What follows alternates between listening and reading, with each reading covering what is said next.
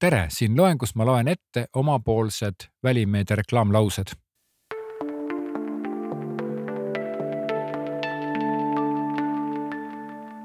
ma arvan, et talismani ostavad need, kes hindavad luksust ja soovivad ennast näidata.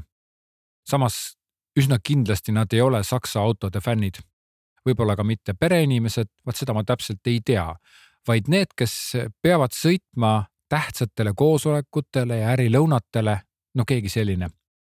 talismani peamine teema tundub olema välimus ja interjöör. lisaks mõned tehnilised omadused, mida pakutakse ainult kalliste automarkide puhul. nüüd siis sõnumi juurde, mida ma tahan ütelda ma tahan ütelda seda, et auto näeb hea välja ja lisaks on tal ka tehnilist luksust. no tal on see nelja ratta pööramine, et nagu tagumised rattad pööravad ka. ehk siis mis ma tahan öelda, näeb välja ja pöörab hästi. kuidas ma selle lause nüüd sobitan siis äh, selle muffini pildi peale? esimene variant. kui on vaja stiilselt keerata kohviku ette.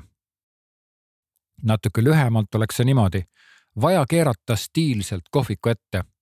ma tõingi siin just nimelt teile valed variandid, et näidata, et ma ei kirjuta kohe nagu esimese valuga kohe mingisugust õiget varianti ja ühesõnaga, see polnud see, see oli vale variant. nüüd pakun teise variandi.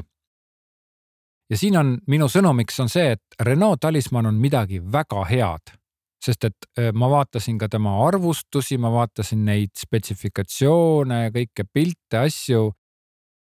ja mulle tundus, et ka need inimesed, kes olid kommenteerinud, siis väga paljud, kes seda autot kasutavad, nad olid oma autost, oma Renault Talismanist väga vaimustunud ja nüüd ma pakun siis välja selle lähenemise variandid. esimene variant.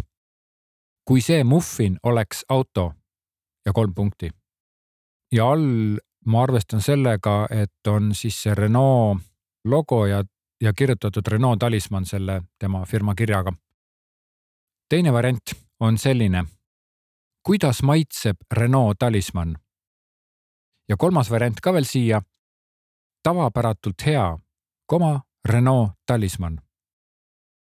seega mm, päris äh, keeruline ülesanne, ma olen täitsa nõus, et seda ikkagi annab ikkagi näogu lahti murda seda ülesannet, sellepärast et need viis sõna panevad ikkagi päris hea sellise piiri peale, et noh, vahel tahaks isegi nagu ühte sõna kusagile veel vahele panna, aga sa ei saa, sellepärast et sa tead, et sul on ainult viis sõna. tavalises olukorras tavaolukorras sul ei pruugi keegi ütelda, et see peab olema viis sõna ja tavaliselt pahatihti on ka nii, et kui sa kirjutad sinna ka kaheksa sõna, siis disainer kujundab selle ära nii, kuidas saab ja, ja kõik. aga noh, see ongi täpselt see koht, kus tekivad vead ja kus tekib selline noh, nagu formaalne asjade lahendamine. tegelikult on väga hea, kui ennast natukene piirata, sellepärast et iga piirang tegelikult sunnib sinu loovust paremini ja jõulisemalt tööle. mina praegult enda variantide puhul jään sellise lause juurde. kuidas maitseb Renault talismann ja küsimärk? mulle endale see meeldib, sest et kui ma vaatan seda visuaali, siis mulle tundub, et see võiks olla see lause, mis siin praegult selle meie selle õppetöö raames on just see kõige õigem ja kõige parem. nii, praegult kõik edasi saad liikuda järgmisele teemale ja kohtume järgmistes loengutes